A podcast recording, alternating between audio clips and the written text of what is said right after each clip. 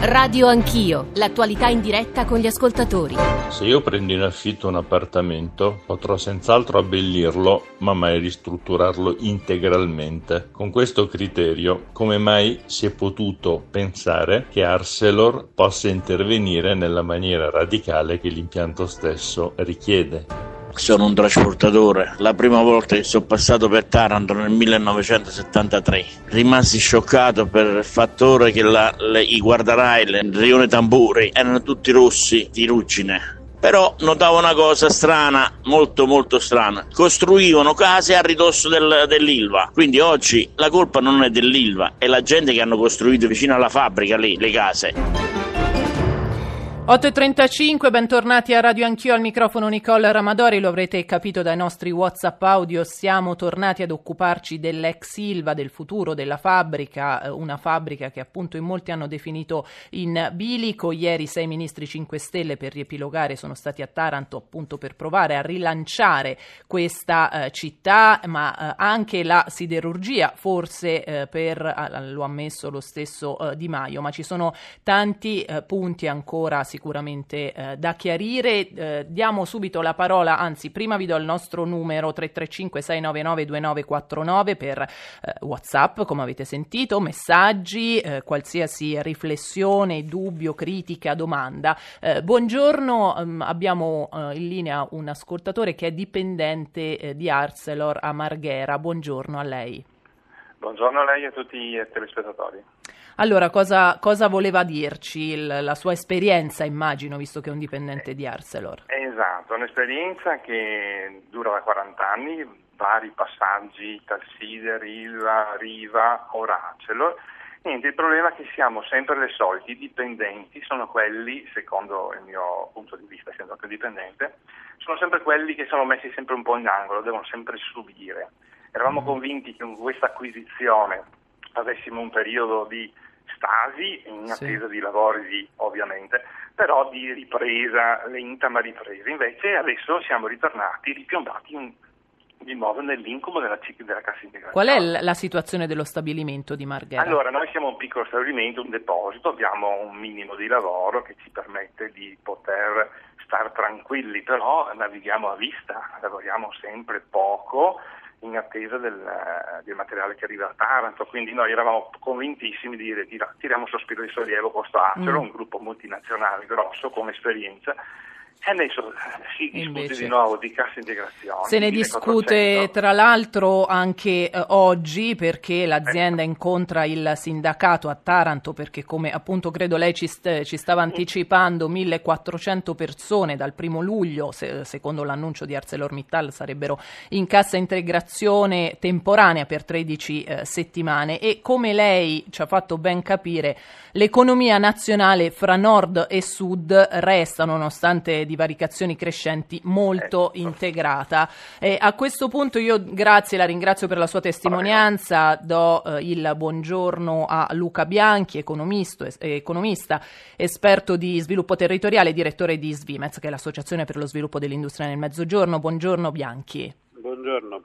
E saluto anche Salvatore Romeo, autore del libro L'acciaio in fumo, l'Ilva di Taranto dalla, dal 1945 ad oggi, edito da Donzelli. Buongiorno Romeo. Buongiorno, buongiorno a lei. Allora, Bianchi, ecco, eh, lei, la Svimez in particolare, ha calcolato l'impatto sul PIL nazionale di questa annosa questione dell'ILVA. Abbiamo già detto nella parte precedente di Radio Anch'io con Paolo Bricco quanto sia una questione nazionale questa, non è una questione locale, non è una questione che riguarda solo una città, soltanto una fabbrica.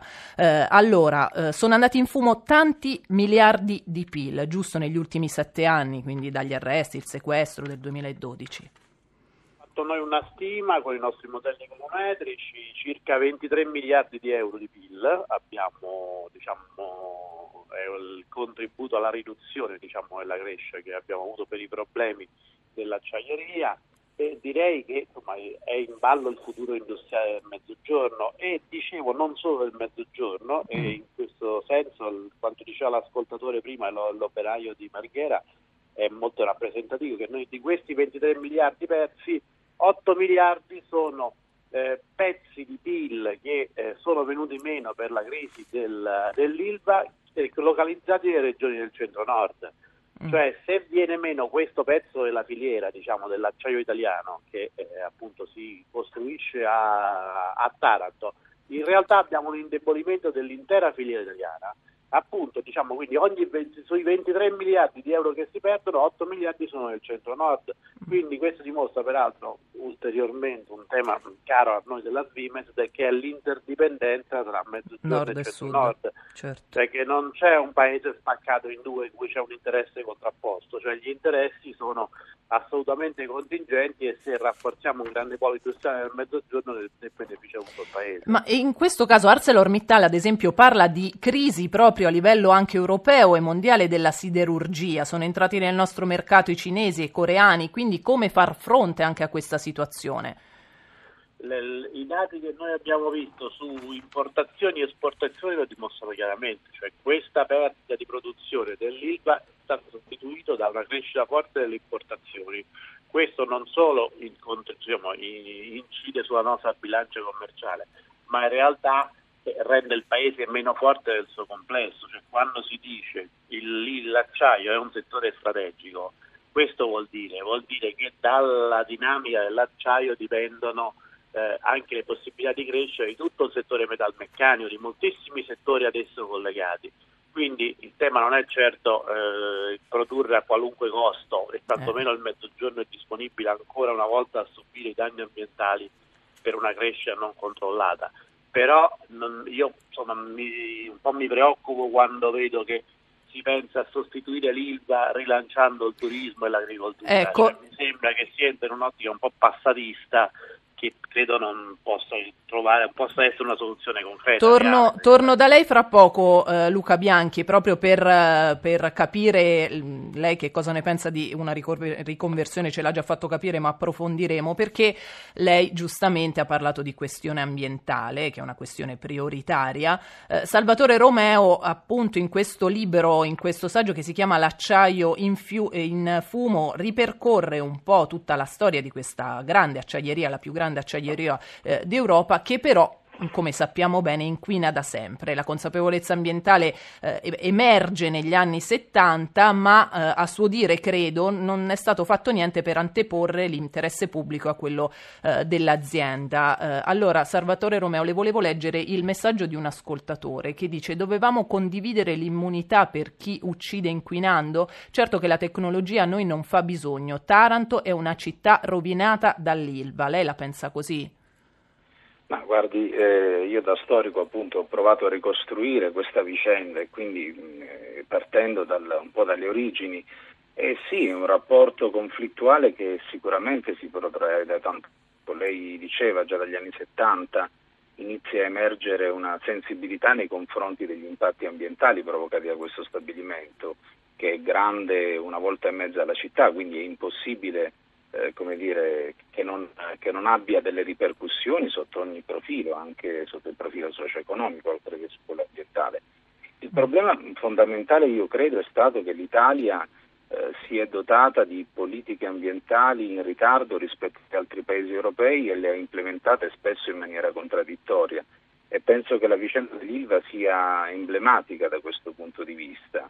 Eh, per cui mentre in altri paesi, penso alla Germania, si risolvevano problemi ecco, lei analoghi, ci descrive sì. la situazione dell'acciaieria di Duisburg in Germania, sì. appunto, sì. che ci, ci, faccia anche ci faccia capire questo, questo, confronto, questo parallelo. Che cosa succede lì e che cosa è successo a Taranto? Sì, lì è successo semplicemente che all'inizio degli anni 2000, fra il 2000 e il 2003, la proprietaria eh, di, quella, di quello stabilimento, cioè la ThyssenKrupp, ha investito circa 800 milioni di euro per un intervento fondamentale, cioè la rottamazione e il rifacimento completo delle cocherie che sono uno degli impianti più inquinanti e più pericolosi per la salute sia dei lavoratori che dei cittadini.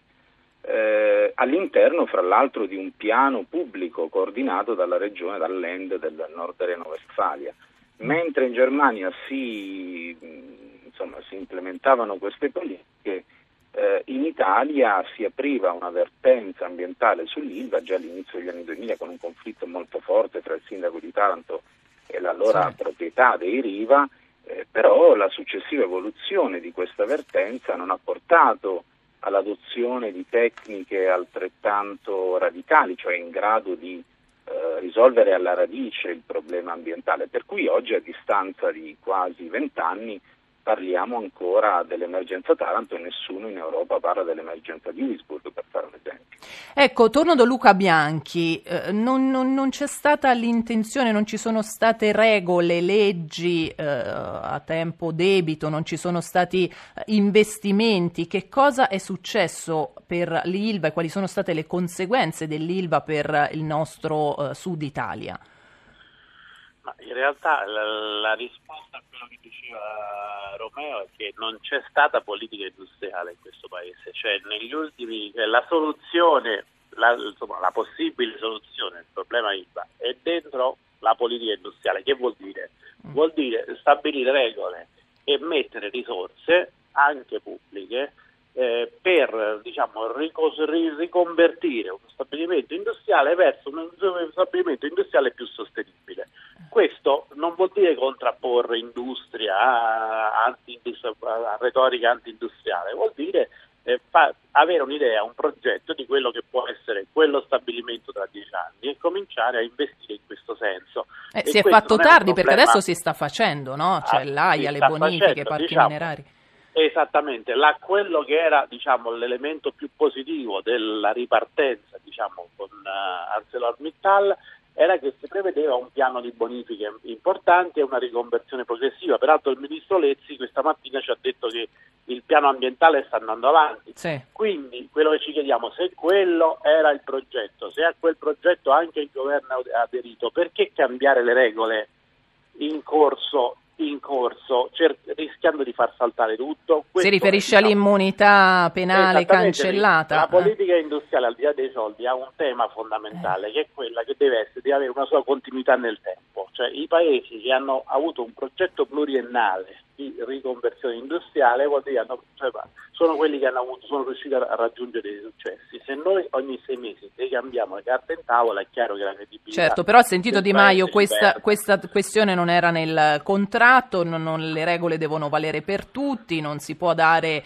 eh, immunità eh, a chi inquina, insomma le giustificazioni sono... il tema non è stato posto qualche mese fa, questo uno si chiede nel momento in cui tutti quanti ci siamo occupati, il governo si è occupato della questione ILVA, era in gioco, e lo ribadisco, un pezzo importante dell'industria italiana, eh, su questo richiede un approfondimento, richiede un progetto che insomma mi sembra sia stato un po', cioè questo altalenare delle decisioni rischia di compromettere. Certo. Detto questo, noi pensiamo ci siano ancora gli spazi per un accordo, questo è fondamentale, non ci rassegniamo diciamo, all'ipotesi di un mezzogiorno di desertificazione industriale, però i rischi, se vedete anche le crisi degli ultimi tempi, Whirlpool eh. e altre crisi che diciamo, localizzate prevalentemente nel sud, sono un pezzo del problema del paese che va certo. affrontato eh, maniera più diciamo, incisiva. Ecco, l'abbiamo detto varie volte che questa è una settimana decisiva per Taranto e per l'ex Ilva. Ieri appunto la visita dei sei ministri, oggi c'è questo confronto tra aziende e sindacati sulla cassa integrazione per quasi 4, eh, 1400 dipendenti. Domani c'è la conferenza stampa a Bruxelles per la giornata europea eh, dell'acciaio e infine sabato 29 l'ultimo giorno utile per il eh, Senato per convertire in legge il decreto crescita eh, in cui appunto è contenuta questa norma sull'immunità penale. Quindi si scriverà il futuro dello stabilimento siderurgico tarantino nel giro, speriamo, di pochi giorni. Abbiamo pa- parlato di ricadute a livello nazionale dell'ex Silva, ma a livello locale, Salvatore Romeo, torno da lei, eh, quanto ha dato impulso la fabbrica alla città? Perché lo ricordiamo, l'Ilva comunque e Taranto ha, hanno vissuto vissuto anni di, di grande ricchezza, di grande prosperità. Eh, Taranto è stata il simbolo dello sviluppo della parte più arretrata del paese, cioè del mezzogiorno, in, in un certo periodo storico. Assolutamente è stato un impulso estremamente significativo. Basti pensare che Taranto negli anni 50 era una città in profonda crisi socio-economica, eh, la sua industria tradizionale, cioè la navalmeccanica, era crollata dopo la fine della seconda guerra mondiale e quindi il siderurgico ha rappresentato in quel momento un, il modo con cui questa comunità si riconnetteva all'economia nazionale, si riconnetteva ai processi economici globali. quindi ha rappresentato sicuramente una fase di, di grande sviluppo, sviluppo controverso perché è evidente che poi eh, le ricadute di questo stabilimento sul territorio in termini anche di attivazione di imprenditorialità autonoma sono state diciamo, appunto controverse.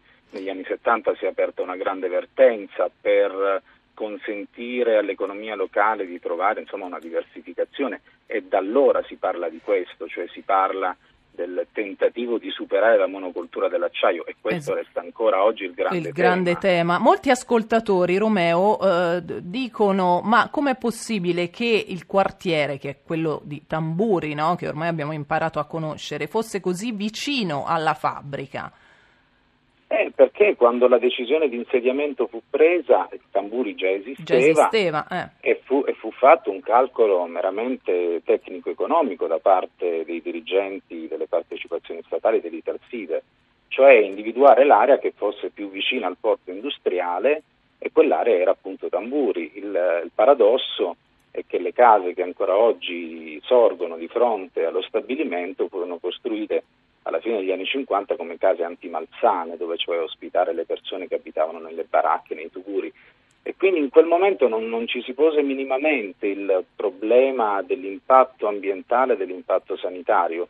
Era un'altra Italia, era un, eh. un'Italia ed era una, soprattutto il mezzogiorno, come ricordava Bianchi, affamato, immiserito, eh, che aveva disperato bisogno di lavoro e di sviluppo e quindi diciamo la questione ambientale, la questione degli impatti negativi era assolutamente secondaria. Romeo, lei ho letto in un'intervista che ha fatto, dice lo storico non può dare soluzioni, certamente, però una previsione sul futuro, visto che lei non l'abbiamo detto, ma è Tarantino, giusto? Sì, io vorrei tornare un attimo su quello che diceva Bianchi a proposito delle politiche industriali perché credo abbia assolutamente ragione. Il problema fondamentale io credo sia quello ed è anche il problema degli ultimi sette anni. Noi siamo arrivati a questa situazione anche perché, ricordiamolo, eh, il governo ha gestito negli ultimi sette anni questa questione cambiando continuamente approccio, cambiando continuamente strategia e arrivando alla fine alla decisione di mettere a bando queste industrie. E ricordo fra l'altro che una delle due cordate, quella che poi è uscita perdente, era composta dalla stessa Cassa Depositi e Prestiti, fra gli altri, cioè dallo stesso governo.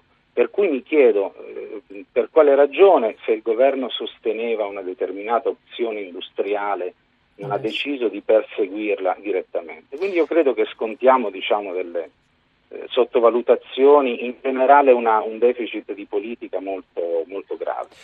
Allora, grazie, grazie a Salvatore eh, Romeo. La sua domanda la giriamo a Rosa eh, D'Amato, che ci ha raggiunto, europarlamentare del Gruppo Europa delle Libertà e della Democrazia Diretta, Movimento 5 Stelle. Onorevole, buongiorno. Buongiorno. Perché non è, eh, come dice Salvatore eh, Romeo, che è un ricercatore della storia economica? Che scritto... conosco benissimo. Ah, conosce benissimo. E allora... Tarantini entrambi. Entrambi. E allora le chiedo, eh, le giro la sua domanda, perché il governo eh, non ha deciso di perseguire la strategia accordata precedentemente?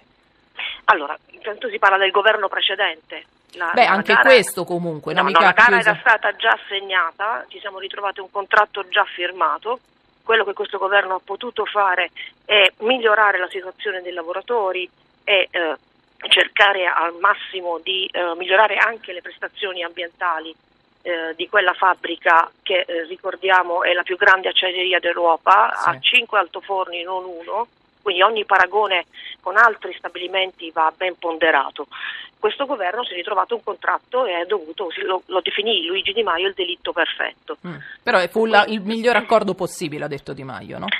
Eh, sì, esattamente, possibile in quelle circostanze. Adesso però, attenzione, quando si, sentivo parlare di ehm, dell'immunità penale o esimento penale e fare il paragone con una casa in, data in fitto. Beh, siamo su due co- piani paragoni completamente diversi, anche comunque se io prendo un'auto in fitto e non, non, mi usano, non mi funzionano i freni, io non è che ho l'autorizzazione a guidarla e ad ammazzare le persone, devo mm. comunque porre rimedio, costerà, certamente ha dei costi, ma il Taranto ha già dato, se è strategica ed è stata ed è strategica per l'acciaio per Taranto, adesso ha bisogno che siano al centro la qualità di vita delle persone, parliamo di ambiente ma bisogna anche mm. subito parlare di salute, certo. parliamo di un alto tasso di mortalità, di leucemie, di malattie genetiche infantili, di infertilità eh, e di non alternative economiche. Quella fabbrica ad oggi, se è vero ci sono stati alti dei fasti negli anni, decenni fa, ora quella fabbrica dà soltanto morte e disoccupazione. Il più alto alto di disoccupazione comunque è ancora al sud e a Taranto. Allora, onorevole, lei ha fatto bene a ricordare questi dati sulla salute perché sono importantissimi. Ieri, tra l'altro, la ministra Grillo ha detto che c'è un'incidenza tumorale di leucemie maggiore a uh, Taranto, quindi è fondamentale fondamentale, però la ministra Lezzi nella, parte, nella prima parte della nostra puntata ha detto ArcelorMittal sta andando bene, sta facendo le bonifiche, eh, quindi eh, non... Allora. Allora, sicuramente quell'addendum ha, ha, dato un'accelerata alle prescrizioni AIA. Questo governo non solo ha tolto l'immunità penale, ma in più sta introducendo un nuovo strumento che è la valutazione del danno sanitario predittiva o preventiva che si vuol dire, è fatta sulle linee guida delle, della valutazione di impatto sanitario, ossia una fabbrica, qualsiasi essa sia, deve insediarsi su un territorio, continuare a produrre a patto e condizione che non produca impatti sanitari non accettabili. Certo. Questo vale naturalmente per l'Ilva di Taranto, ma vale per, per Brescia, vale per Marghera, vale, certo. vale per gli inceneritori, varrà per tutti gli stabilimenti che hanno un impatto inquinante ma, sull'ambiente. Ma l- per lei l'Ilva in sostanza deve chiudere, deve essere riconvertita? Qual è il futuro di questa fabbrica? Ascolti, io ho fatto, uh, da parlamentare europea sono al secondo mandato, appena rieletta, feci fare uh, pochi mesi fa uno studio per capire Uh, come poter riconvertire il territorio di Taranto, anche uno studio sulla produzione. Abbiamo Salvatore, quindi il confronto uh, continuerà, ma l'importante è capire, ok, stra- l'acciaio è strategico, abbiamo bisogno ancora di acciaio, nonostante ci siano materiali innovativi che continuano ad essere uh, studiati e ricercati, ma questo acciaio quanto ce ne serve? Come va prodotto e dove va prodotto? Si parlava di nord e sud, bene, voglio ricordare che a Genova l'area a caldo è stata chiusa, per cui se a Genova è stata chiusa perché inquinante e impattante sulla salute dei genovesi, altrettanto bisogna dire vale per i tarantini, non è che noi siamo uh, bionici, per cui bisognerà, bisogna avere una strategia in questo senso a livello europeo prima di tutto e poi a livello nazionale come vogliamo produrre quell'acciaio se vogliamo continuare a produrlo a Taranto. Nel frattempo questo governo mette dei paletti ad mm. una multinazionale indiana che ha le sue produzioni nel mondo, quindi è come sta facendo adesso, produce importando le bramme, portando a Taranto le bramme, quindi l'aria a caldo è a, bassa, a basso funzionamento e allo stesso tempo si crea sviluppo alternativo. Lo mm. vogliamo chiamare complementare per non spaventare nessuno, chiamiamolo complementare. complementare. E non si tratta solo di turismo e di agricoltura. Onorevole, di... siamo in chiusura, certo. abbiamo, è molto interessante questo confronto che noi riprenderemo perché le sorti dell'Ilva eh, diciamo che eh, saranno argomento di altre puntate. Adesso diamo la linea al GR1 delle 9, ci risentiamo più tardi per parlare di Olimpiadi.